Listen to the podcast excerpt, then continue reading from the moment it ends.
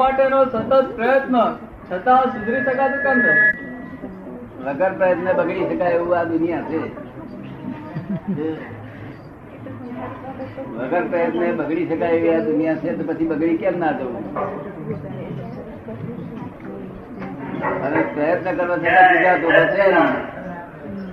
પ્રયત્ન કરવા છતાં સુધરાતું નથી, તો બગડી કેમ ના જવું? વગર પ્રયત્ન કેમ તો બોલે? બગડવામાં કશું પ્રયત્ન ની જરૂર છે તો પછી બગડી ગયા એટલે પછી સંપૂર્ણ બગડી જાય. એ કોતો સુધરી ગયો કહેવાય, કે કોતો સંપૂર્ણ સુધરી ગયો એ સુધરી ગયો કહેવાય. બે જણ સુધર્યા કહેવાય, એ સાઉથ પોલ ને નોર્થ પોલ બંને સુધર્યા કહેવાય. કોતો પેલા છેડે જતા રહ્યું હળારા, કોતો આ છેડે, પણ વચ્ચે છતાં નહીં લાકડામાં નહીં કોલસામાં, નહીં લાકડામાં નહીં કોલસામાં આપણે વેચવા જઈએ ને તો કોલસા વાળા લાકડા હાથે કોલસા મારે લેવાય નહીં કે છે. લાકડા વાળા પૂછીએ ત્યાં કે છે કોલસા હાથે લાકડો મારે લેવાય નહીં, એટલે અડધે દક્ષને કોઈ લે નહીં, આ ના લે તે ના લે. અમારામાં તો બે ભાવ ચાલે છે, હારે ને હારે. અમારામાં તો બે ભાવ ચાલે છે, હારે ને હારે. લગભગ બધા માણસો બે ભાવ ચાલે છે. આપણે સૂજ આપે કહીએ એમના સૂજ એવું એ કઈક છે, અને આ અનાજનો ભાવ પણ ઘણો છે. સૂજ વસ્તુ બગાડે છે અને અનાજનો ભાવ છે. સૂજ અને અનાજના ભાવ બંને સાથે ચાલે, આ બંને હાથે. હા, તો શું કરવું હવે? એ સૂજને લીધે તો એનું મગજ ફગાડે છે. એ સૂજ ના હોત તો માણસ ગોળા થઈ જતા. એ સૂજ છે એ કુદરતી બક્ષીસ છે જોડે, પણ અનાજનો ભાવ આટલો બધો બળવાન છે, એના માટે શું કરવું હવે? અનાત્મા ભાવ આટલો બધો બળવાન છે, એના માટે શું કરવું હવે?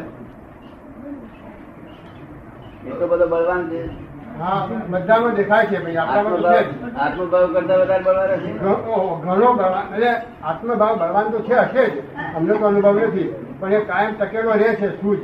પણ અનાત્મા ભાવ એવો છે કે એને કામ નથી કરવા દેતો અમારા જીવનમાં. આત્મભાવ બળવાન હશે, પણ અનાત્મા ભાવ એવો છે કે એને કામ કરવા નથી દેતો. અનાત્મ ભાવ જ કામ કરે છે અમારામાં, તો પછી મહાપુરુષોની વાત જુદી છે. એવું છે, કોઈ પણ વસ્તુની રીત હોય તો હિસાબ બહુ મોટો હોય તો આવી જાય, રીત વગરનો હિસાબ નાનો હોય તો આવે નહીં. તમારે રીત જ નથી કોઈ, તમે છતાં આનો દોષ કાઢો છો. હવે એટલા માટે તમે આવીએ છીએ એમ નહીં, અનાત્મ ભાવ નો દોષ કાઢો છો.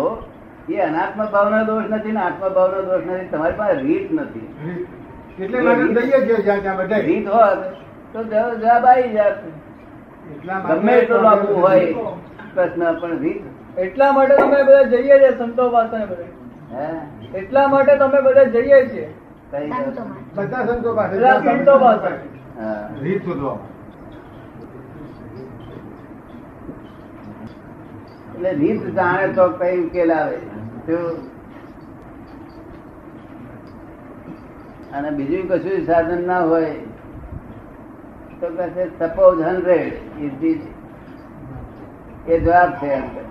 હાલ ઘણો કહે શું કહે પેલો કે સાહેબ તમારું કર્યું સપોઝ તમે હોકો એ હું નહીં માનું કે કારણ કે તું 105 કરે એનો હતો ને, તને જે ફાવે 105 લેખ 108 લેખ એ બસ હોવાને માને નહીં. તો તમે કહ્યું માટે કઈ જાદુ છે અંદર,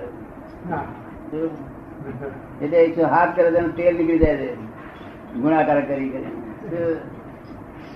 હમણાંથી મહાન પુરુષો, સંતો, જ્ઞાનીઓ, યોગીઓ બહુ છે, પણ સમાજમાં કઈ બહુ અસર થતી નથી. હમણાંથી સંતો, જ્ઞાની પુરુષો બધા બહુ છે સમાજમાં, પણ એ અસર થતી નથી સમાજ.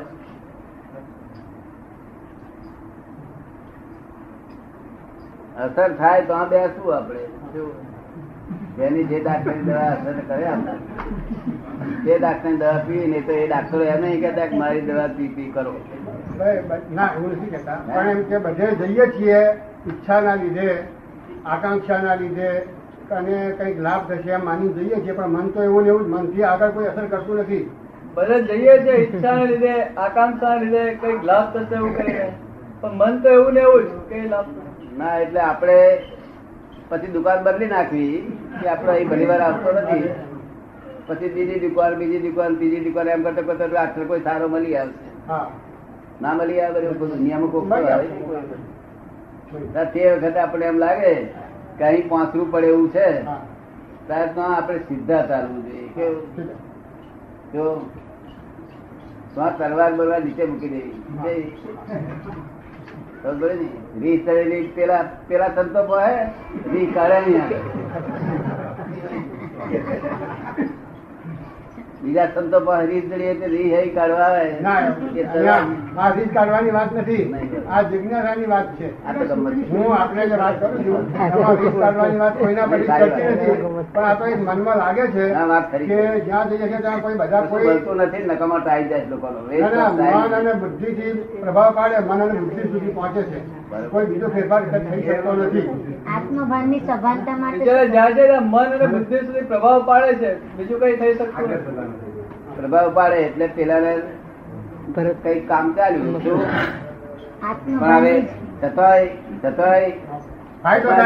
છતાં દરેક દુકાન ના ગ્રાહક હોય છે.